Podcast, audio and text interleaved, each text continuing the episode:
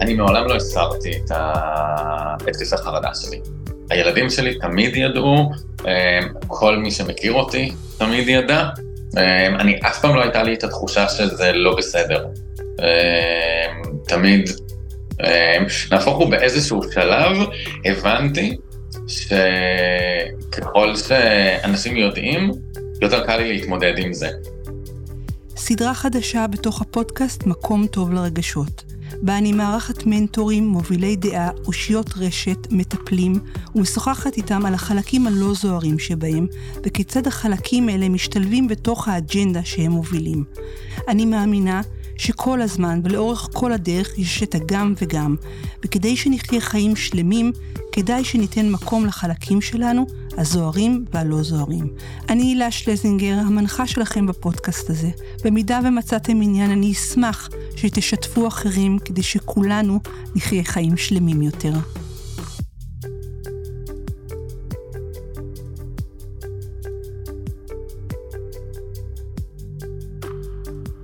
בפרק הזה אני הולכת לדבר על הקשר בין אסתטיקה לבין רגשות, חרדות וכל מה שזה יכול להביא או לטפל. אה, ורגע לפני שאני אציג את האורח הכה מוכשר שלי, אני רוצה לצטט את צבי ינאי, שאומר, אפשר לראות בסימטריה גם את חוליית הקישור בין הטבע לתרבות, בין המושג הפיזיולוגי הכללי של בריאות לבין המושג המופשט של יופי הייחודי לבני אדם, ושגם בו ממלאת האסתטיקה והסימטריה תפקיד מרכזי. אז אני שמחה ונרגשת לארח את דרור גולן. היי דרור. היי, שלום. מה שלומך? שלומי מעולה. אני יכול להתחיל ולהגיד שאני מסכים עם כל מילה שנאמרה עד עכשיו? אז זה כבר משמח אותי וכבר מקרב אותי אליך, ואני אגיד גם רגע לפני שכזה פתחנו את ההקלטה, אתה לבוש אה, בחולצה לבנה ויש מאחוריך ספרייה כזאת נורא נורא יפה, וגם אני התלבשתי בלבן, אז שנינו ככה אה, בחרנו את הצבע הזה שהוא כזה ככה מאוד בהיר ויש פה איזו תחושת חופש, וגם אמרת שלפני כמה שנים בחרת כל יום לקום ו... להתלבש, כאילו היום הוא יום חופש. יופי, אז, אז אנחנו ממש מרגישים בחופש הזה ואני שמחה שאתה מסכים עם, אה, עם דברי פתיחה שלי, וכרגיל, כמו כל פרק שאני מתחילה אותו, אני אשמח שאתה תציג את עצמך. אמ, אוקיי, אז כנראה אנחנו מתחילים עם השלב שאני הכי לא יודע, ומפה אנחנו נמשיך רק עם דברים שאני אולי יודע קצת יותר. אמ, אז נתחיל מזה שאני נשוי לחברה הכי טובה שלי, שקוראים לה דליה, אמ, כבר המון שנים. ואבא לשלושת הדברים הכי uh, מדהימים שיש לי בחיים, uh, עמית, טל ואורי, ואיכשהו יצא שנהייתי מעצב, אז אני מניח שאני מעצב, um, ואני בעיקר מנסה, במהלך השנים ניסיתי קצת כנראה יותר לדייק את העשייה שלי, ובסוף הבנתי שאני מעצב של הרגעים הקטנים של החיים. אמ, שזה מבחינתי אחד הדברים אה, הכי מדהימים, ואם אני אסביר את זה ממש בקצרה, זה בעצם להשתמש בעיצוב אמ, ככלי, לא כמטרה, אמ, לייצר רגעים וזיכרונות שבסופו של דבר הופכים להיות החיים שלנו מבחינתי. אוקיי, okay, אז אני רגע רוצה רגע אה, אה, לשאול אותך מה זה אומר כנראה נהייתי מעצב, כי בעצם לא למדת עיצוב, נכון? אבל לא. אני רוצה רגע שתספר טיפה על הביוגרפיה שלך, כדי שאנחנו נוכל להגיע לעשייה המאוד משמעותית שלך היום. ואני רק אגיד במילה, אנחנו לא, לא מכירים, אני פשוט מאוד התרשמתי מהעשייה שלך וראיתי איזושהי אה, תערוכה שלך דרך האתר, ואני יכולה להגיד שרק פתחנו מצלמה ובגלל, שוב אני רגע חוזרת לנראות שלך ולכל ה-background שלך שהוא כל כך אסתטי ונעים, הרגשתי מאוד נוח לשתף אותך שאני מאוד מתרגשת לקראת ההקלטה. זאת אומרת, יש משהו בנוכחות שלך ובמקום הבאמת אסתטי שממש מאפשר איזשהו מקום מאוד מאוד פתוח. אבל רגע, אחר כך אנחנו נגיע לזה, אני רוצה okay. אוקיי. קודם כל לשאול אותך על, על הביוגרפיה רגע המקצועית שלך.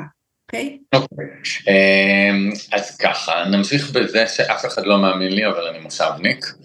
אמ, אני חושב אבל שבעשייה שלי אפשר לראות את החיבור לכל מיני דברים שמגיעים מהמושב, לאדמה, לירוק, לכל הדברים האלה. אמ, ואכן כן, לא למדתי עיצוב, אני בעצם, ההורים שלי גידלו פרחים כל החיים, כשאני התגייסתי לצבא, אחותי ואימא שלי פתחו חנות פרחים, אני חשבתי שזה הדבר הכי מיותר שאפשר לעשות, ולא כל כך הבנתי למה הם עושות את זה, באיזשהו שלב אני החלטתי, ידעתי שאני רוצה להיות עצמאי, ולכן הבנתי שאני רוצה ללמוד את מה שאני לא טוב בו. אה, שנים אחר כך הבנתי שרוב האנשים הולכים ללמוד את מה שהם חושבים שהם הכי טובים בהם.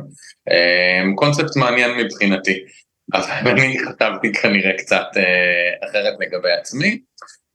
אני מאוד אוהב לאכול, לבשל, ולכן, אה, לא אמרתי מה הלכתי ללמוד, הלכתי ללמוד בעצם הנדסת תעשייה וניהול בהתמחות שיווק.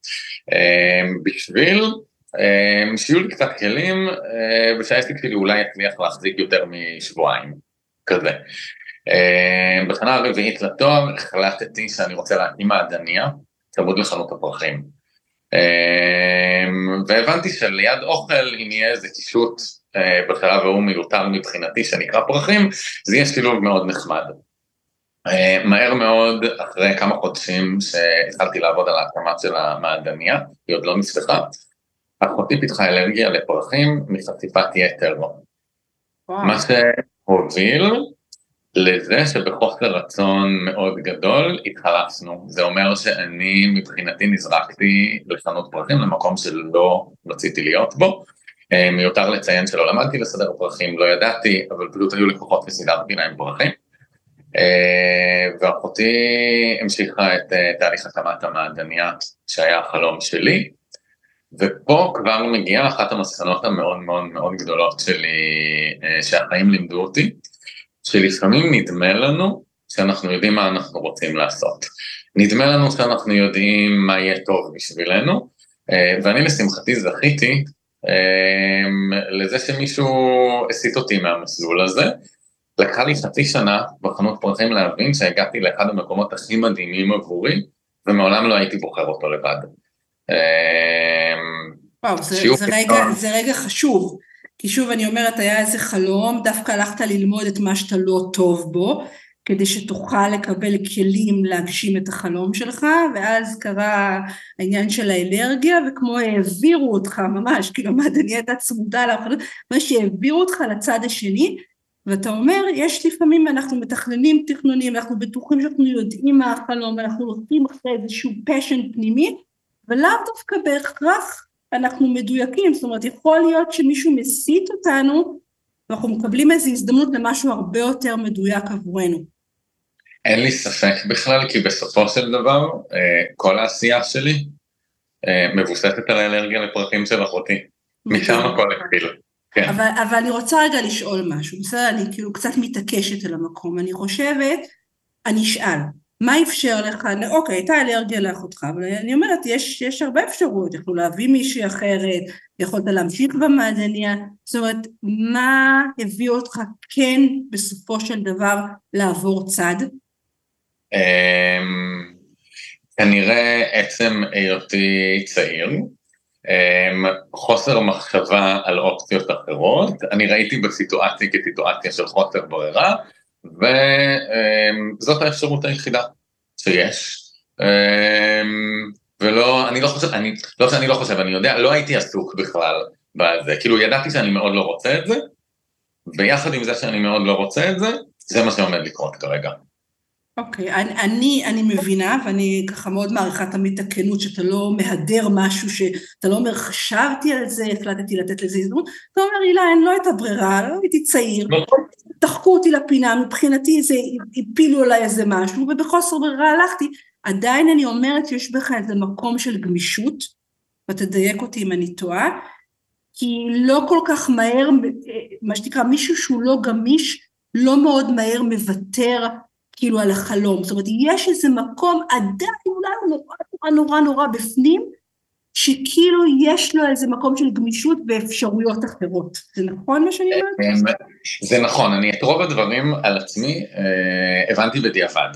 אה, הבנתי באיזשהו שלב בחיים שלי שהפחד הכי גדול שלי הוא שגרה, והאהבה הגדולה שלי זה שינויים. אין ספק. אז, אז יופי, אז זה כבר התחיל משם, אמנם נאלצת, אבל, אבל הנה זה, זה, אני תמיד אומרת, אתה יודע, אני ככה רגע מכניסה הערת סוגרן לפני שממשיכים בביוגרפיה, אני אומרת שבכל סיטואציה שאנחנו נתקלים בה, או שאנחנו נאלצים, יש לנו עדיין אפשרויות בחירה, זה מאוד קשור במקום ההווייתי שלנו. ואני אומרת, נכון, היית צעיר ולא ברירה, ובכל זאת עניין של משפחה, ואחותך, והכל נכון, אבל יש בך משהו, וכנראה הוא יתפתח באמת אחר כך, שאתה בן אדם שצריך להיות בתנועה ובשינויים, ושינויים הם דווקא משהו שככה עושה לך התחדשות מאוד מאוד טובה. אתה חי שם אין טוב. ספק. אוקיי. אין ספק לגמרי.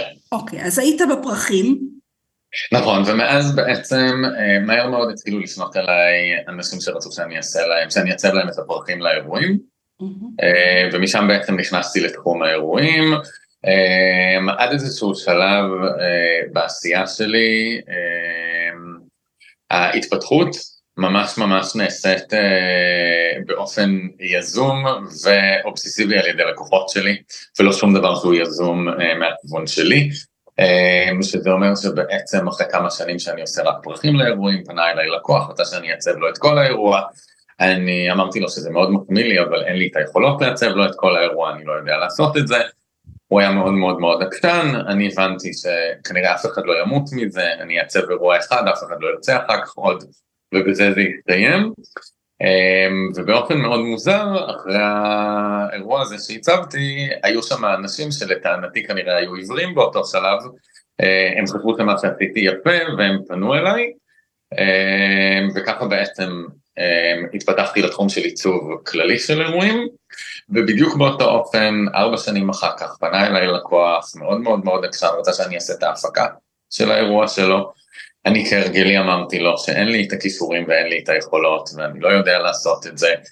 Uh, הוא היה מאוד מאוד מאוד עקשן, עשיתי הפקה של אירועים, של, של האירוע שלו, uh, ומאז בעצם 21 שנים עסקתי בתחום של האירועים, אמ, שגלגל אותי להמון המון המון דברים בעצם אה, ממה שאני עושה היום, מבחינתי באופן יותר מדויק, אבל אה, כן, בעצם המון מהדברים הגיעו בעצם מהתחום הזה של האירועים.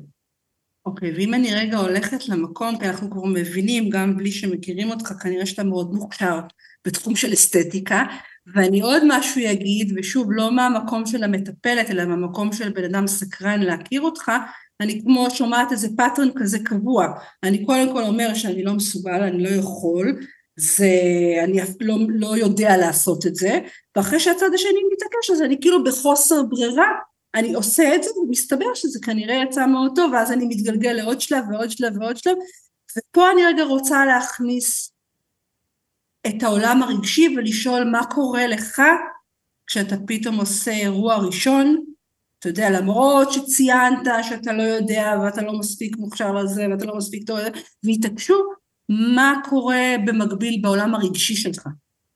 אמ, בשלב הזה לא, לא, לא שום דבר טוב. בשלב הזה אני ברמת חוסר ביטחון מאוד מאוד מאוד נמוכה. אמ, אני באמת חושב, אני מעצב אירוע, אה, ובטוח שכשאני אגיע לפרק את האירוע, הכלה תצרח עליי שהרסתי לה את החיים. אמיתי, לגמרי. אמ, והפאטרן הזה שאת מדברת הוא לגמרי היה לא מעט שנים, עד השלב שבעצם אמ, אני מגלה שלא קיים בי פחד, אמ, וקיימת בי תשוקה מאוד מאוד מאוד גדולה לאתגרים, ואני פשוט לוקח אתגרים כל פעם יותר גדולים ויותר גדולים. באמת, היום שוב, אני יודע שלא היה שם שום פחד, אני לא חשבתי איך אני הולך לעשות את זה, אני פשוט הבנתי שכשאני לוקח משהו, אני מתייחס אליו בכל הרצינות, אה, בצורה הכי הכי הכי טוטאלית, אה, והוא יקרה גם אם אני לא יודע לפני זה איך הוא יקרה בדיוק.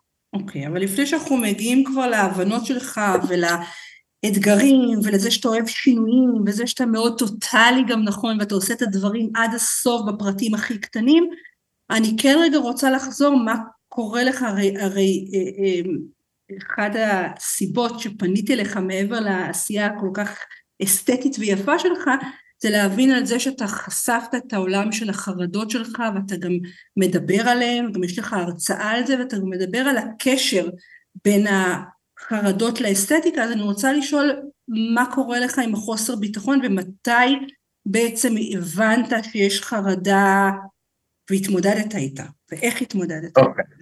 אז, אה, אז ככה, התקף החרדה הראשון שלי לא היה קשור לשום דבר אה, בעשייה המקצועית שלי. אמ, דליה ואני היינו בגואטמלה לפני המון שנים, אני מניח שמשהו כמו 20 שנים. אמ, הגענו לעיירה שבלשון המעטה לא הייתה אסתטית מבחינתי. אמ, באחד הלילות הייתה הפסקת חשמל. רגע, אני עוצרת ואני שואלת מה זה אומר, כי זה חשוב לי להמשך, מה זה אומר לא אסתטית מבחינתי? מכוערת. שאיך היא, נרא, היא נראתה בחוויה שלך, מה, מה, מה ביוב ברחובות, בוץ? בחוויה שלי, כן, בחוויה שלי היא, לא, אני אה, לא ביוב ברחובות וכזה, אבל אה, מלוכלכת, כאילו מאוד לא נקייה.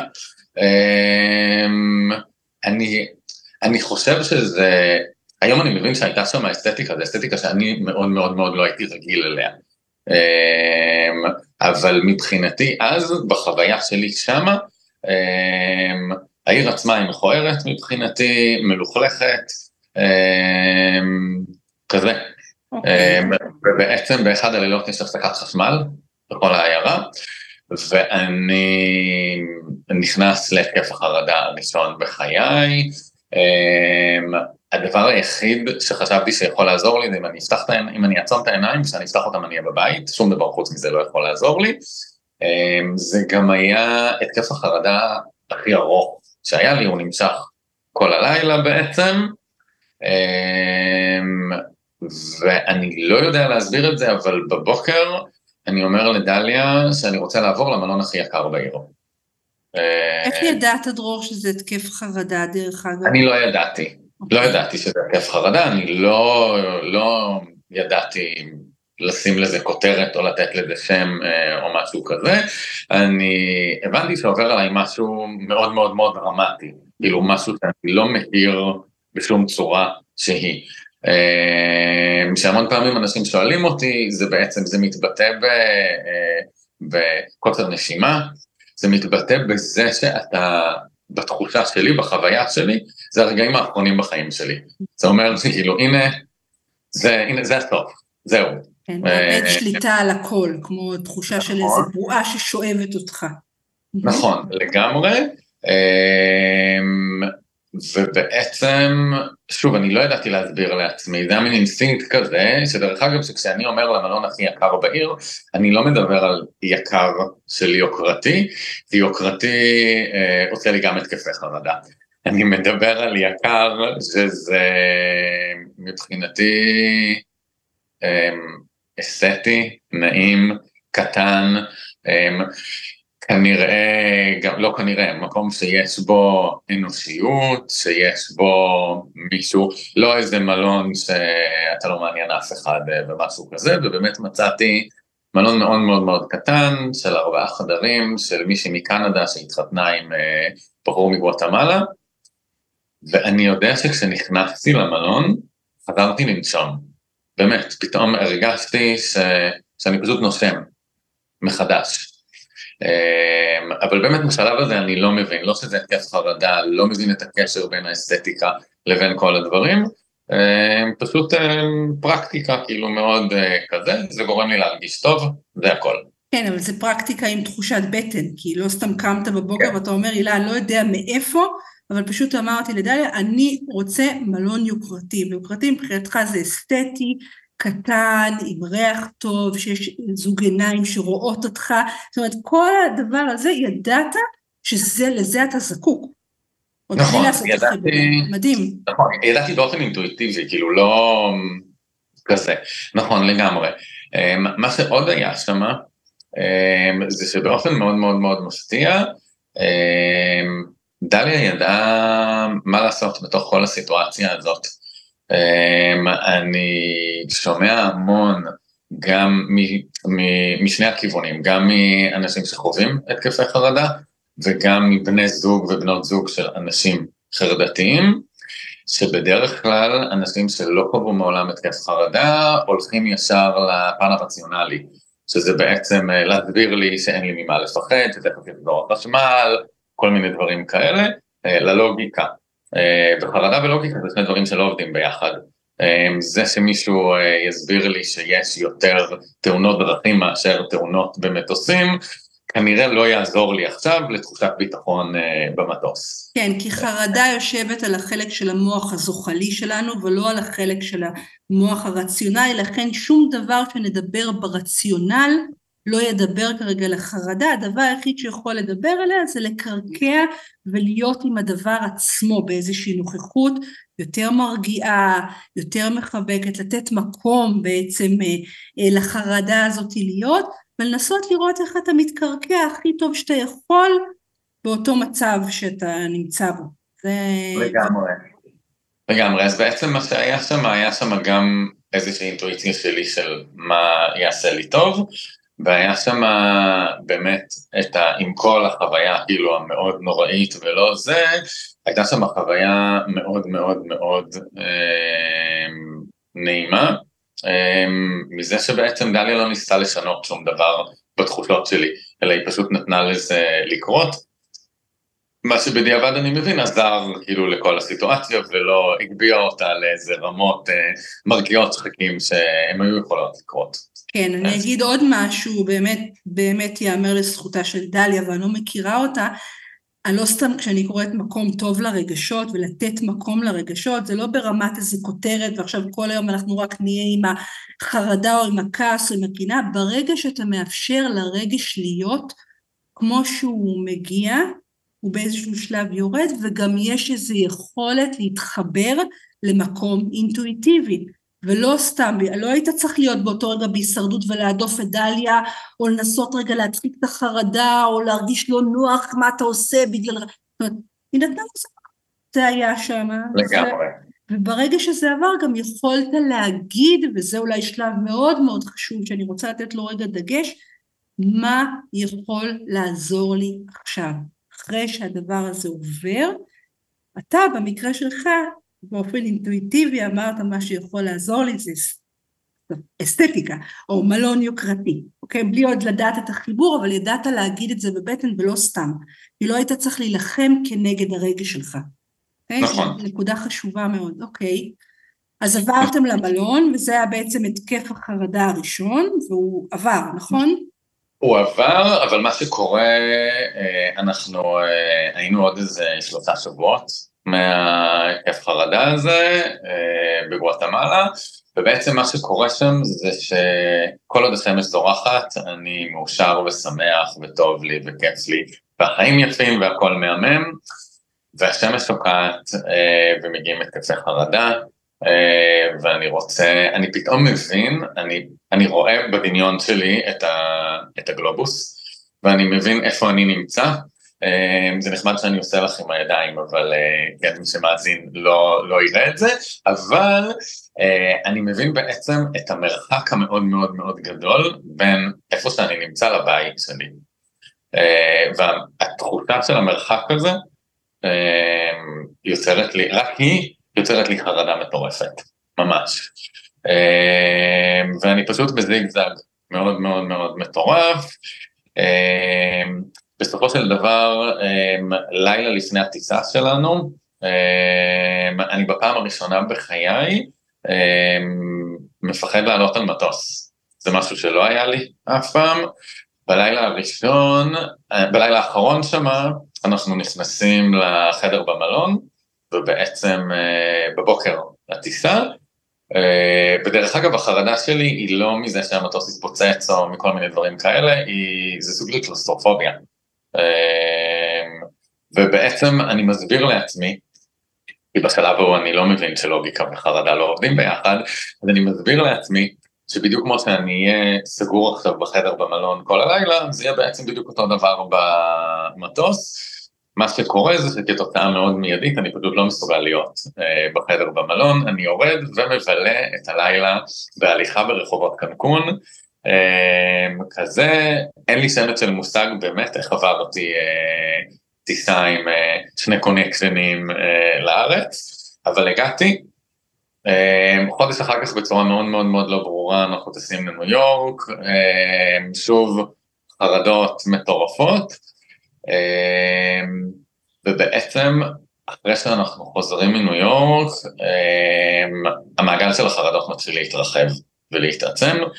אה, לימים אני מבין שכשלא מטפלים בחרדות, אז uh, המעגל שלהם הולך ומתרחב, ואני אסביר את זה, זה בעצם אומר שזה התחיל מהמרחק המאוד גדול uh, מהבית ומחופשת, זה המשיך בטיסות, ובארץ זה ממשיך לפקק תנועה, למעליות, לחניונים תת-קרקעיים, למנהרות בכביש, לקניונים ומקומות שהם הומי אדם, אמ, ובעצם עד השלב הזה אני לא מטפל ולא עושה שום דבר, וזה מגיע ללילה אחד שהיה כנראה אחד הלילות הכי דרמטיים אמ, שהיו לי. אמ, בבית אני הולך לישון, נכנס למיטה, יש לי תחושה שאם אני עוצם את העיניים, הם לא יפתחו יותר. אמ, ובעצם זה מה שהביא אותי למחרת לפסיכיאטר שלי. אמ, לא אמרתי, אבל אני אמ, הייתי בשני טיפולים פסיכולוגיים. לפני זה טיפול אחד CBT לצערי אצל הבן אדם הלא נכון, שיצר בי כנראה איזושהי אה, טראומה שאני עכשיו מצליח את זה, אני תכף אספר מה אני הולך לעשות מחר בבוקר, כי זה אוקיי. קשור לזה. אמ, ובעצם בשלב הזה אני לא רוצה לא לדבר עם אף אחד, אני לא רוצה כלום, אני רוצה כימיה. כימיה זה מדע, אמ, אי אפשר להתווכח איתו, ואני פשוט רוצה כימיה. אמ, אז אחרי הלילה הזה, אה, אני גם מבין דרך אגב, שוב, במבט לאחור, וגם עם המון המון המון שיחות ומפגשים עם אנשים חרדתיים ובאופן כללי הפרעות נפשיות, זה שלכל אחד מאיתנו יש את הדרך שלו שהוא צריך לעבור, ולצערי אנחנו צריכים להגיע לאיזושהי נקודת קיצון כנראה מאוד נמוכה בשביל להביא את עצמנו לטיפול. אה, ולמה אני אומר את זה? כי המון פעמים מהצד יש לנו נורא רצון, אה, אנחנו יודעים אנחנו רואים מישהו, אנחנו יודעים שהוא צריך טיפול, אנחנו נורא נורא נורא רוצים לעזור לו, אנחנו חושבים שהוא כבר צריך והוא לא, הוא, הוא לא מביא את עצמו למצב הזה. אמ, ובאמת, אה, שוב, אני יודע על עצמי שהייתי צריך להגיע למקום מאוד מאוד מאוד חשוך ונמוך בשביל להביא את עצמי אמ, לטיפול. אני רוצה רגע להגיד משהו על זה, קודם כל זה נכון, גם בתור מטפלת וגם כאדם אני אגיד, שהיה לי תקופות של חרדות, אה, גם עברתי איזשהו אירוע בריאותי שככה הביא את זה לדרגים מאוד מאוד גבוהים, אה, שבאמת פגשתי את המוות, מה שנקרא באופן הכי אמיתי של זה, אני אגיד שאני קודם כל מסכימה עם זה שאי אפשר להביא מישהו לטיפול אם הוא לא רוצה לבוא לטיפול, בסדר? בתור פסיכותרפיסטית כבר 17 שנה, לא יקרה. גם כשנשים יקרות שולחות את בעליהן ואומרות באתי בגלל אשתי אבל אין לי שום עניין, אני אומרת חבל על הזמן, חבל על הכסף, אני לא אשכנע אותך, זאת אומרת צריכה להיות איזשהו גורם מוטיבציוני קטן אפילו, אפילו להגיד הזוגיות שלי עומדת להתפרק אז אני מגיע למרות שאני חושב שאני לא אשם, כבר איזושהי, איזושהי מוטיבציה, ונכון כל אחד בדרגים מסוימים, אני, אני רק יכולה להצטער על זה באמת שחווית חוויה כזאת טובה, כי אני יכולה להגיד ששוב, אני חלילה לא נגד כדורים, להפך, אני חושבת שלפעמים הם מצילים והם חייבים, לצד זה גם טיפול טוב, יכול לעשות עבודה מאוד טובה על חרדות, כי חרדות באמת מה שהן מביאות בסופו של דבר, מעבר לקושי ואיכות חיים, הן מצמצמות. כמו שאתה אמרת, נכון. לא זה ולא זה, ואחר כך זה גם לא בית מלון וזה לא טיסה, ולא... ויש אנשים שבאיזשהו שלב ממש לא יוצאים מהבית. זאת אומרת, זה יכול להגיע... הגעתי גם לזה. כן, וזה באמת מקום מאוד מאוד אה, אה, אה, מצומצם, קטן, מחליש, מדכא, כי חרדה ודיכאון זה, חברות מאוד מאוד טובות, זה לפעמים יכול להתחיל מהדיכאון לחרדה או מהחרדה לדיכאון, אבל זה מין מעגל כזה שאם באיזשהו שלב לא רגע עוצרים אותו, הוא יכול, לה, מה שנקרא, זה לא חיים, ממש. לא נכון. לא משנה כמה כסף, אישה אוהבת, ילדים, זה לא יעזור. אוקיי? אז, נכון. אז קודם כל אני מאוד שמחה על הצעד הזה שעשית, ואני אשמח שתספר אה, את הקשר בין הכדורים ל... רגע שנייה, רגע נלך למיזר או תערוכה או אומנות שיצרת, כי בעיניי זה דבר מדהים. אמ, אז אני אספר. אמ, באותו יום בעצם לקחתי את שני הכדורים הראשונים שלי. אמ, ושוב, אני לא כל כך יודע להסביר את זה, אבל um, מהיום הראשון שהתחלתי לקחת את הכדורים הפסיכיאטריים, שמעתי את התבליות הריקות של הכדורים. Um, עכשיו חשוב לי להגיד שאני לא שומר שום דבר בחיים שלי. אני נורא נורא נורא אוהב לזרוק, אני נורא אוהב להיפרד מדברים, אני נורא אוהב סדר, אני נורא אוהב ניקיון, ואת זה החלטתי לשמור. כשהחלטתי לשמור זו לא הייתה החלטה סתם, אני לא ידעתי מה אני הולך לעשות עם זה, אבל ידעתי שיום אחד אני ארצה לעשות עם זה משהו. אמ, וגם זה דרך אגב, כי ראיתי בזה אסתטיקה מדהימה בעיניי. בקיצור, אמ, באיזשהו שלב, כבר לפני הרבה שנים, משהו כמו עשר שנים, אמ, נהיה לי דמיון מאוד מאוד מאוד ברור על איזשהו מיצב תלת מימד שאני רוצה בעצם לעשות עם כל התבליות האלה. מיותר לציין שבמהלך 18 שנים אמ, אספתי כמות מרשימה של תבליות ריקות של כדורים פסיכיאטריים, ובעצם בדמיון הזה התחילה, התחילה התערוכה, אבל uh, כמו שאני אומר, זה היה לפני עשר שנים ולא עשיתי עם זה שום דבר. מה שבעצם גרם, מה שהיה הקטליזטור שגרם לתערוכה הזאת לקרות, זה שבסוף אה, הקורונה, אה, לא משנה, הילדים שלי במשך המון המון, הילדים שלנו במשך המון שנים רצו כלב, אני אף פעם לא הסכמתי מהמקום של אסתטיקה ושהוא ילכלך לי את הבית וכל מיני דברים כאלה. אמ, ולא ברור איך, באיזשהו שלב בסוף הקורונה אמרתי, בסדר, אמ, אפשר כלב. אמ, מצאנו גורה מדהימה באיזושהי חווה בצפון, במרחק נסיעה של שעתיים וחצי מהבית שלנו. מה שקרה בקורונה, והוא קרה להמון אנשים, זה שאנחנו התכנסנו יותר הביתה. ובעצם um, היציאה מזה הייתה לי קשה, הייתה שם איזושהי רגרסיה מאוד מרשימה, כי בעצם um, ככל שאתה עושה משהו פחות, יותר קשה לחזור לעשות אותו. ובעצם uh, בקורונה היו לי נסיעות הרבה יותר קצרות, um, ואני מבין שהנסיעה הזאת הולכת להיות מאוד מאוד מאוד בעייתית מבחינתי, עד בלתי אפשרית. למרות הכדורים. למרות הכדורים, כן, למרות הכדורים.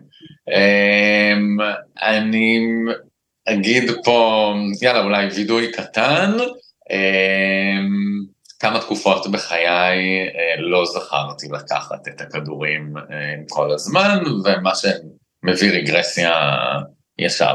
נכון, אה, ואני רוצה רגע להגיד עוד משהו, ושוב, חיה לא כנגד הכדורים, כי אני בעצמי עובדת עם לא מעט פסיכיאטרים, ולפעמים כדי לעשות עבודה חייבים לקחת כדור, כדי, אני אומרת, להתחיל בכלל מנקודת האפס.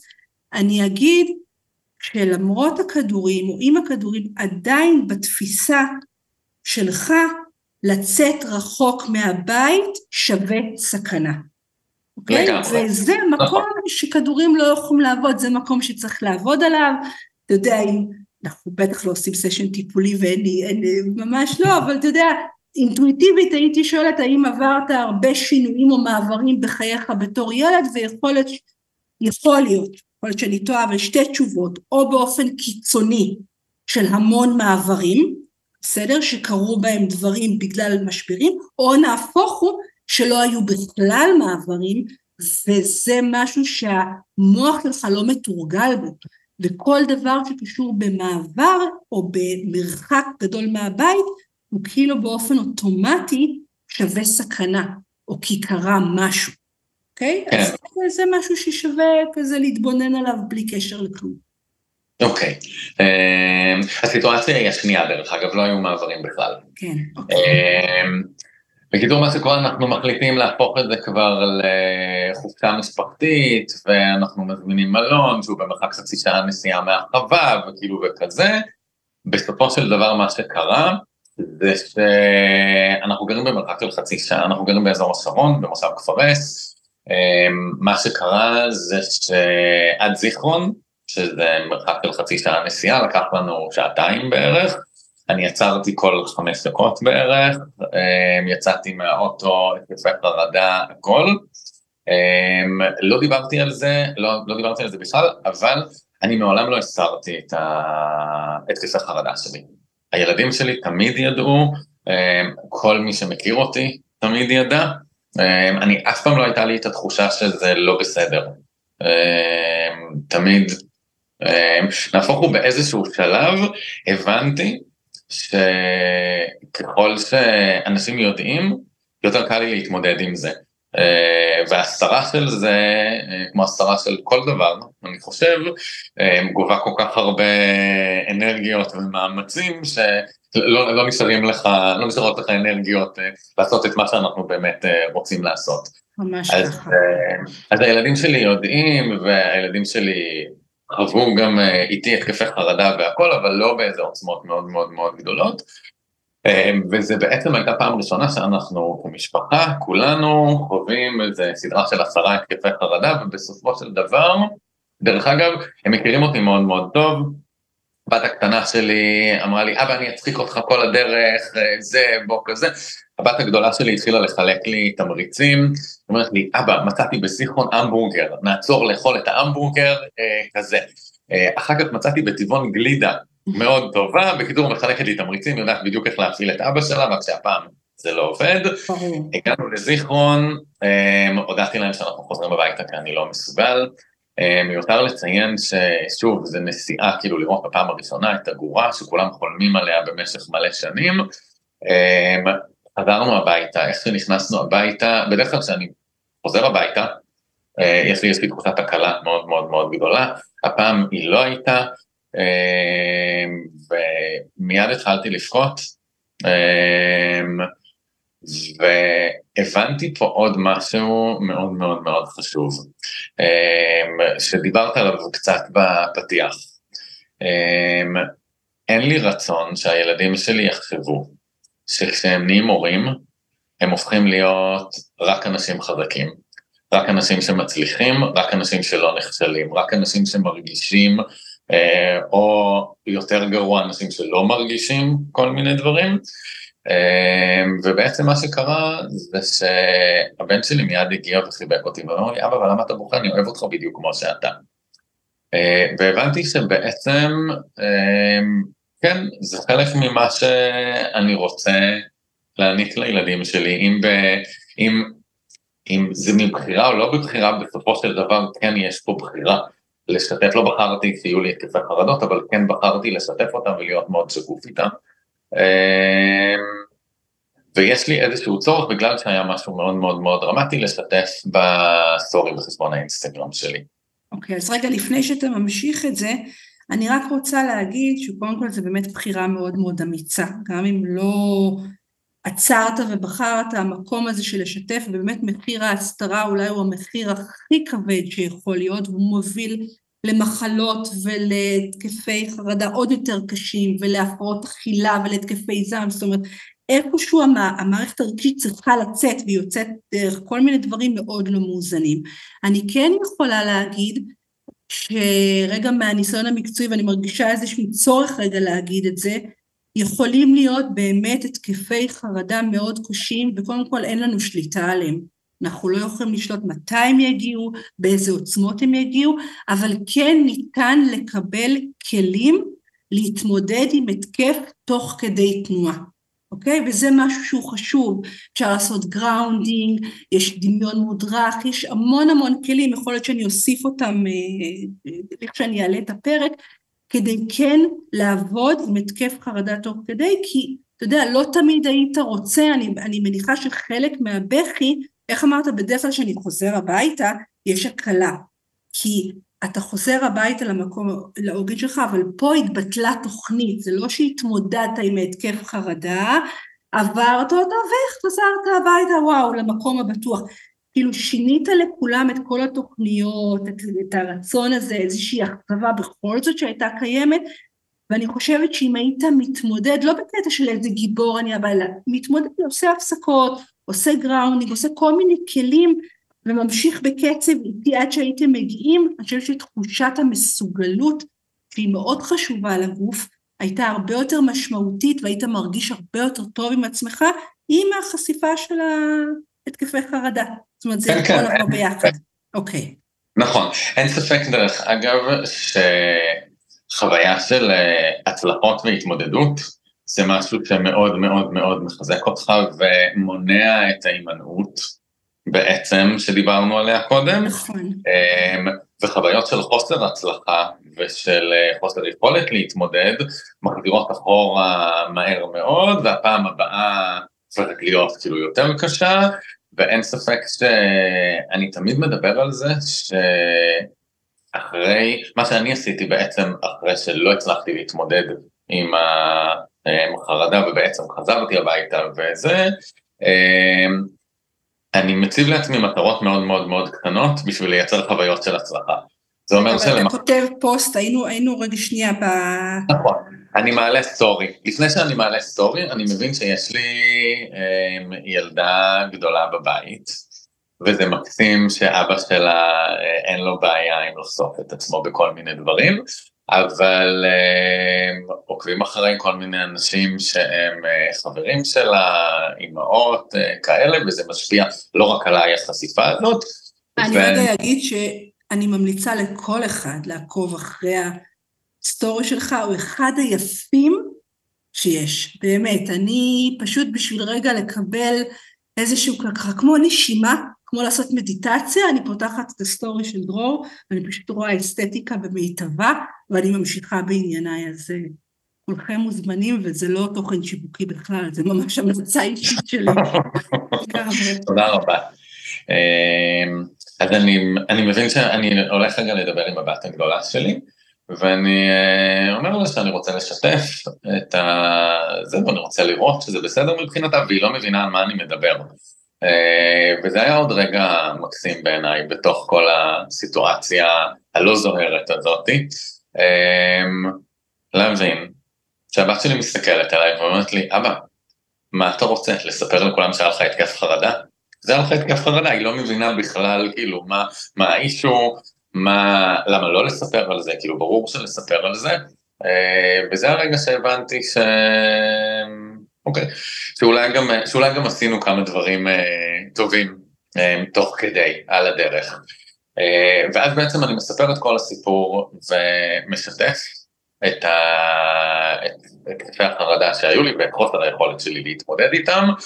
אה, וחשבון האינסטגרם שלי באמת כמעט קורס ממה שקורה שם, אה, אבל קיבלתי המון המון המון תגובות מאנשים שחווים המון שנים התקפי חרדה לבד. הבני זוג שלהם לא יודעים מי זה, ההורים שלהם לא יודעים מי זה, אף אחד לא יודע עם זה. ואני חייב להגיד שזה משהו שעשה לי תחושה מאוד מאוד מאוד קשה. והוא בעצם היה, בשלב הזה, אני אומר, אוקיי, אתה זוכר את הדמיון הזה שיש לך עם המיצב והתערוכה וכזה, זה הזמן לעשות את זה. אמ, אז אני אספר תכף על התערוכה, אבל בעצם התערוכה הזאת הגיעה מרצון מאוד מאוד מאוד פשוט שלי, שפחות אנשים יהיו עם זה לבד. אה, ושאנשים יבינו ש... שוב, ש... שזה בסדר לדבר על זה, ושכדאי לדבר על זה, ושזה חשוב לדבר על זה, ובעיקר באמת לא לסחוב את הדבר הזה עם עצמך. כן, שזה מאוד אנושי, כל הרגשות הלא זוהרים הם מאוד אנושיים, ומבחינתי, תכף תספר על המיצג, זה כמו לחשוף את הנפש ולהסיר את הבושה. יש המון בושה מאחורי מקומות של חרדה, של דיכאון, של קנאה, של התקפי כעס, שאנשים לא מדברים עליהם, כי אתה יודע, זה כביכול לא אסתטי.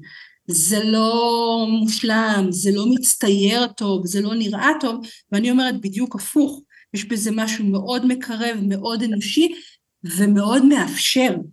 תכף אתה גם תגיד לאן זה לקח אותך המקומות האלה, אוקיי? לגמרי, עכשיו, קצת לפני השלב הזה, בסדר, אני קצת לפני התערוכה, אני בעצם מבין בפעם הראשונה בחיים שלי, שאני בסך הכל רציתי לייצר לעצמי סביבה אסתטית ומאוד מאוד מאוד נעימה אה, לחיות בה, אה, והיא ביחס מאוד מאוד מאוד ישר מורידה לי את רמת החרדה שלי.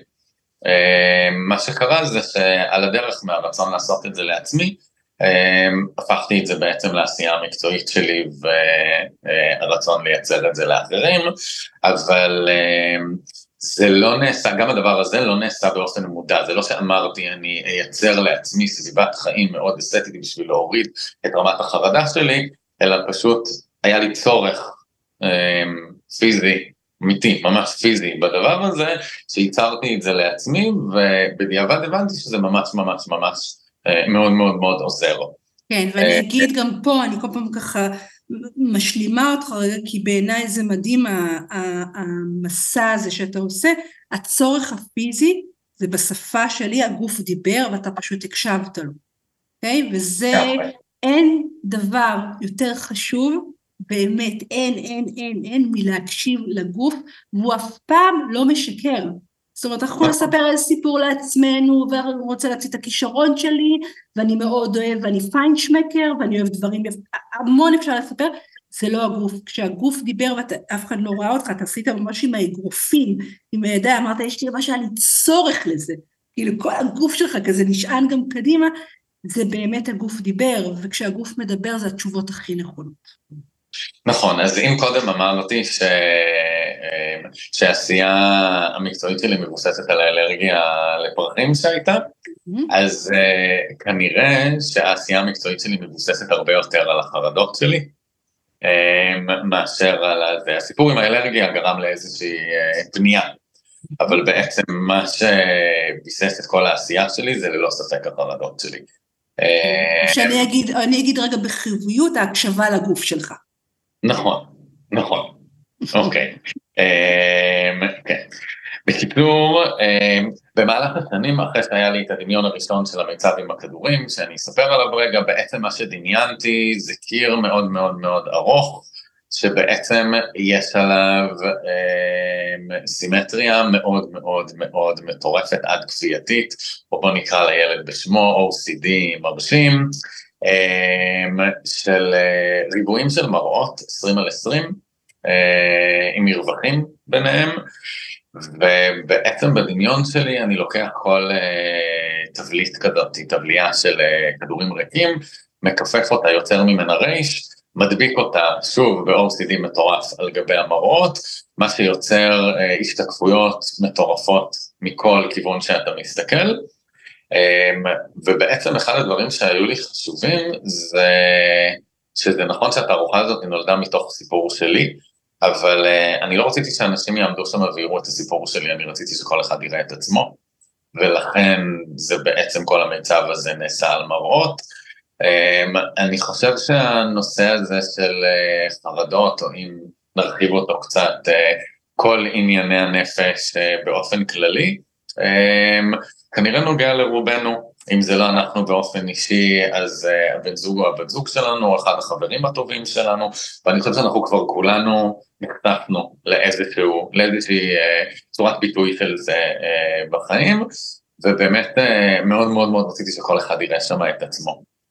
במהלך השנים um, היו לי פתאום כל מיני, זה לא שאני לא ישבתי ובניתי תערוכה, Um, אני פשוט כל פעם היה לי עוד איזשהו דמיון כזה על עוד איזשהו מיצב, ובעצם um, ככה התערוכה התהוותה. Um, אחד המיצבים נולד חמישה ימים לפני התערוכה, כי כנראה כמו כל מעצב, רמת היצירתיות עולה ומגיעה לדרגות הכי יפות שלה מבחינתי, שנייה לפני הדדליין, כן. בדיוק, כזה. ובעצם היו שם, היו שם עוד מיצבים, אחד המיצבים שאני כן אשמח לדבר עליו זה מיצב של אה, נעליים. אני המון המון המון שנים הולך עם אה, נעליים לא תואמות. זה אומר שעל רגל ימין אני נועל נעל אחת ואני לא נועל את הזוג שלה על אה, רגל שמאל. זה עוד משהו שקרה בטעות, אליו לא ניכנס כרגע, אה, אבל באמת אני לא מסוגל ללכת כבר עם אה, זה. למה אני עושה את זה? אני עושה את זה כי זה גורם לי אושר, זה גורם לי לקום בבוקר ולחייך. אה, באמת, ברמה, אני תמיד אומר שבסך הכל אני בחור מאוד רדוד. כל מה שאני רוצה זה לחייך, אני רוצה שהעולם שלי יהיה יפה, זה הכל. זה, זה הסיפור. אתה יודע, על זה בנוי הבודהיזם ועוד הרבה תורות אחרות, אז כאילו, נכון. אני מוכנה, אני מוכנה לקחת את הרדידות הזאת, לגמרי. הרדידות, לגמרי, נכון. אמ, יש משהו שעם כל זה שאנחנו חושבים שאנחנו מאוד מאוד ליברליים ומאוד פתוחים ומאוד כזה, אני קצת חושב שאנחנו עדיין, כולנו, גם אני, אה, מאוד מאוד מאוד מקובעים. ובעצם אמ, חינכו אותנו אה, לחיות בזוגות. חינכו, חינכו אותנו לנעול לנעול אה, נעליים תואמות. כן, לדבר בצורה יפה, לשבת בדרך מסוימת באוכל, שחתונה אמורה להיראות בצורה מאוד מסוימת, שהכל יש איזה קיבעון כזה, אתה יודע, שלא נצא מה שנקרא מהמסגרות יותר מדי, וגם אם יוצאים זה ממש איזו יציאה נורא נורא קטנה. זאת אומרת, אי אפשר לבלגן את העולם וליצור אותו מחדש כמו שאנחנו רוצים. אני חושבת שבתקופה, בשנים האחרונות יש קצת יותר ממקום של זוגיות שהיא, אתה יודע, לאו דווקא אני מסכימה איתה, אבל יש איזה צורות חיים מאוד שונות. אנשים לא יכולים ללמוד מקצוע בשביל להתעסק בו, אנשים כבר עוברים ממקצועות מאחד לשני, יש איזו פתיחות, אבל אני חייבת להגיד שיחד איתה גם מגיעה, וזה ככה עשיתי את ההקדמה, מגיעות הרשתות החברתיות שברובם הן מאוד מושלמות. זאת אומרת, לצד הפלורליזם הזה יש משהו מאוד כזה, אתה יודע, מה שמציגים ברשתות החברתיות, ובגלל זה אני חושבת שהמפגש איתך הוא מאוד חשוב, מציגים משהו עדיין מאוד מושלם, מאוד יפה, מאוד נוח, הרבה פחות מציגים את העולם, אתה יודע, את העולם החרדתי או את הקנאה או את השברים, את הסדקים. אוקיי? Okay? ואתה, אתה יודע, לא סתם השארת מרווחים בקפסול, בקופסאות האלה, בתבליות, כי זה היה בדיוק המקום של הסדקים ששם אפשר בעצם להתחבר אליך ולפגוש גם את עצמנו. אה, זה נכון, חשוב. אחד, מה, אחד מהדברים או מהנורמות שאנחנו גדלנו עליהן, אה, זה שכשיש לנו כאב פיזי, אה, ההקשר לכדורים הוא הרבה הרבה הרבה יותר אה, גדול, מאשר כשיש לנו כאב נפשי. אה, כי אנחנו כולנו גדלנו על זה שכשיש לנו כאב ראש, אז יש כדור, אנחנו לוקחים כדור וכאילו והכאב ראש אה, עובר. לצערי אף אחד, לפחות לא בדור שלי, אה, ודורות לפניי בטח, לא גדלנו על איזושהי נורמה חברתית שכשיש לי כאב נפשי, אז אחד הפתרונות יכול להיות גם כדור. אה, ובתערוכה הזאת כן היה לי מאוד חשוב כאילו גם לדבר בעצם על כל הנושא הזה של הנורמות. אה, המיצב של הנעליים שדרך אגב אה, נעשה בשיתוף מדהים עם חברת שופרה, חברת הנעליים האהובה עליי. גם עליי. נכון, אז בעצם המיצב הזה התחיל משורות שורות שורות של זוגות תואמות של נעליים אה, על הרצפה. אה, ובעצם מתוך השורות האלה אה, יוצא שביל של אה, בעצם אה, הצעדים הראשונים הם אה, זוגות תואמות של נעליים, זוגות, זוג אחד, זוגות תואמים. תואמים. נכון.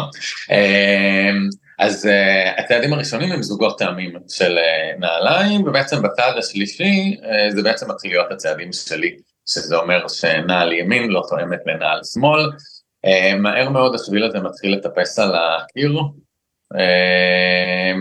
ובעצם כל הדבר הזה מדבר על השורות של הנעליים, מבחינתי מייצגות את החברה ואותנו, ואת הקיבעון ואת הנורמות החברתיות, ואת מה מותר ומה אסור, ומה בסדר ומה לא בסדר. רק שאני לא מאמין שיש דבר כזה. אני לא מאמין שיש מותר, ואני לא מאמין, אני לא מדבר כמובן, אה, כן, בוא, בשביל שלא... אה, כן, לא כזה. לא דברים לא מוסריים אה, שפוגעים באחר, ברור. בואו לא לרצוח מחר כי אמרתי שאין דבר כזה, זה, יש, אבל בדרך שלי בחיים, יש את הדרך שלי. אין דרך שאני צריך לצעוד בה, ואם כולנו הולכים על הרצפה ואני רוצה ללכת על הקירות, אז אני יכול ללכת על הקירות. Uh, וזה בעצם היה עוד אחד מהמסרים שהיו לי נורא נורא נורא נורא חשובים, שלפעמים אנחנו צריכים ליצור את הדרך שלנו, ולאו דווקא דרך שהיא מוכרת או ידועה, או המילה המאוד מוזרה הנקראת נורמטיבית, uh, חייבת להיות האופציה שלנו. Uh, ממש לא. אז uh, זה בעצם היה עוד אחד uh, מהמיצבים. Uh, במקביל, היו שולחנות מעוצבים בתערוכה. Uh, אחד הדברים שגיליתי בדיעבד גם, uh, זה על הקשר בין רמת OCD לבין, uh, לבין, לבין טיפול, כאילו רמת ה-OCD לפני טיפול ורמת ה-OCD במהלך ותוך אחרי טיפול. כשהסתכלתי בעצם על שולחנות שהצבתי לפני שהתחלתי את הטיפול, היום זה נראה לי דבר נורא, רמת כאילו ה-OCD והכפייתיות שיש שם היא בלתי נסבלת, באמת ברמות מאוד מאוד מאוד קשורות. הכל מאוד מאוד מאוד סימטרי, מאוד מדויק, מאוד נוקשה כזה, ופתאום ראיתי שבמהלך השנים, משהו מאוד מאוד מאוד התרכך בפורמט הוויזואלי שאני מעצב. אמ, ובעצם היה, אה, היו שמונה שולחנות שהם בעצם היו, אה, קראתי להם מדד ה-OCD שלי, אה, ובעצם השולחנות התחילו מהרמת הכפייתיות שלי לפני הטיפול עד היום, ובעצם גם באו לחבר את כל התערוכה הזאת עם העשייה שלי היום, ועם זה שבסוף אם התחלתי לדבר, קודם אמרתי שהמון ממה שאני עושה היום מגיע מהעיסוק שלי בתחום האירועים, בסופו של דבר התרכזתי נורא לכמה תחומים, אבל אחד מהם זה השולחן. ולמה השולחן? לא כי אני חושב שהוא איזשהו אלמנט מאוד מאוד מאוד חשוב, אלא השולחן מייצר התרחשות סביבו. אמ, אנחנו כולנו נפגשים סביב השולחן, אנחנו יושבים, וכמו שאמרתי קודם, אמ, מבחינתי עיצוב הוא לא מטרה. אין לי עניין אמ, לייצר או למכור למישהו פריט יפה שיהיה אצלו בבית. ובשולחנות יש את היכולת לייצר אסתטיקה שיוצרת אינטראקציה, שיוצרת איזשהו זיכרון או רגע אה, משותף, שזאת מבחינתי המהות בסופו של דבר של, ה, של העיצוב הזה. אה, זה מדהים בעיניי, כי זה באמת כמו לקחת את האסתטיקה ככלי, ככלי טיפולי ממש, אוקיי? המקום הזה, וגם אני אגיד רגע משהו על הנעליים, זה נכון. כל האמירה המאוד משמעותית שלא יכולים להיות נורמטיביים ורגע לדבר על כל הסדרים המאוד נוקשים בחברה, אני חושבת שגם הגדרת מחדש אסתטיקה, אתה אומר, אסתטי בעיניי זה לא חייב להיות תואם, אוקיי? אסתטיקה נכון. בעיניי זה צריך להיות משהו שאני אוכל להסתכל עליו והיופי שלו יגרום לי לשמחה, יגרום לי לאיזושהי התנהלות עם עצמי טובה יותר, ואני חושבת שאת זה גם לקחת לעולמות של הייצוג, זאת אומרת זה לא שהחומר הוא לא, הוא לא מעניין, אבל בפני עצמו הוא באמת לא המטרה, אלא איך הוא משפיע על הסביבה ומה הוא מייצר. ובעיניי זה כלי טיפולי מדהים באמת לשיפור ה-OCD שלך, לעולם החרדות, בכלל לאיזושהי חוויה באמת שיותר קל ונעים לנשום בתוכה. לחלוטין, אין ספק, זה באמת מבחינתי, אה, עוד פעם, כאילו קשר מאוד מאוד מאוד ישיר אה, בין שני הדברים האלה. נקטע לי רגע קו המחשבה, כי רציתי לומר משהו, אבל כרגע אני לא זוכר, אז אני תכף אזכר מה רציתי להגיד. היית בשולחן של הייצור ואמרת שזה מקום שהוא אה, מייצר אווירה. ו... נכון, עוד, עוד תחום אחד בעצם שהוא מאוד מאוד מאוד משמעותי מבחינתי, אה, זה כל הנושא של אה, הקשר בין הפנים לחוץ. ובעצם אה, הסביבה, סביבת החוץ של החיים שלנו, המרחב החיצוני, בסדר? בין אם זה מרפסת, שיכולה להיות מרפסת מאוד מאוד מאוד קטנה, וליצור אה, משמעות מאוד מאוד מאוד גדולה על החיים שלנו, אה, אם זה גג או אם זה חצר או אם זה שטחים יותר גדולים. וזה עוד תחום שאני מאוד מאוד מאוד אוהב לעסוק בו, זה כל הנושא כאילו של תכנון גינות ומרחבים חיצוניים, ובעצם ההשפעה המאוד מאוד מאוד גדולה, בסופו של דבר, מעבר לזה שהחוץ אמור להגדיל את מרחב המחיה שלנו, בסופו של דבר אנחנו יותר זמן, אנחנו, אנחנו יותר, אנחנו מבלים יותר זמן בפנים מאשר בחוץ, אה, בבתים ובדירות שלנו. אה, וההשפעה הזאת שהיא השפעה מאוד מאוד מאוד חשובה, אה, היא מבחינתי באמת אחד הקסמים הכי גדולים. אני זוכר שאת אחת הגינות הראשונות שעשיתי, אה, זה בית שהתריסים בו תמיד היו סגורים. ולי זה היה מאוד מאוד מאוד קשה כל פעם שנכנסתי לשם. ואני זוכר שבפעם הראשונה שנכנסתי לשם, אחרי שעשינו שיפוץ מאוד מסיבי בגינה, התריסים היו פתוחים. ואז הבנתי שהרבה פחות מעניין אותי אם הגינה יצאה יותר יפה או פחות יפה, שזה שקר דרך אגב מה שאמרתי עכשיו, כי ברור שזה מעניין אותי שהגינה תצא מאוד מאוד מאוד יפה, אבל הבנתי שהמשמעות זה זה שזה גרם לאנשים שחיים בבית שם לקום בבוקר ולרצות לפתוח חלונות ולתת לכל מה שקורה בחוץ להיכנס לחיים שלהם. וזאת המשמעות הרבה יותר גדולה מאשר אה, אם הגינה היא יותר יפה או פחות יפה. אה, וזה באמת בסופו של דבר מה שמאוד מעניין אותי בעשייה שלי, זה כאילו זה להצליח לייצר אם זה את השינוי הזה, אם זה את האינטראקציה הזאת, אם זה את הזיכרון, את הרגע שנצרב בזיכרון שלנו, אה, כזה.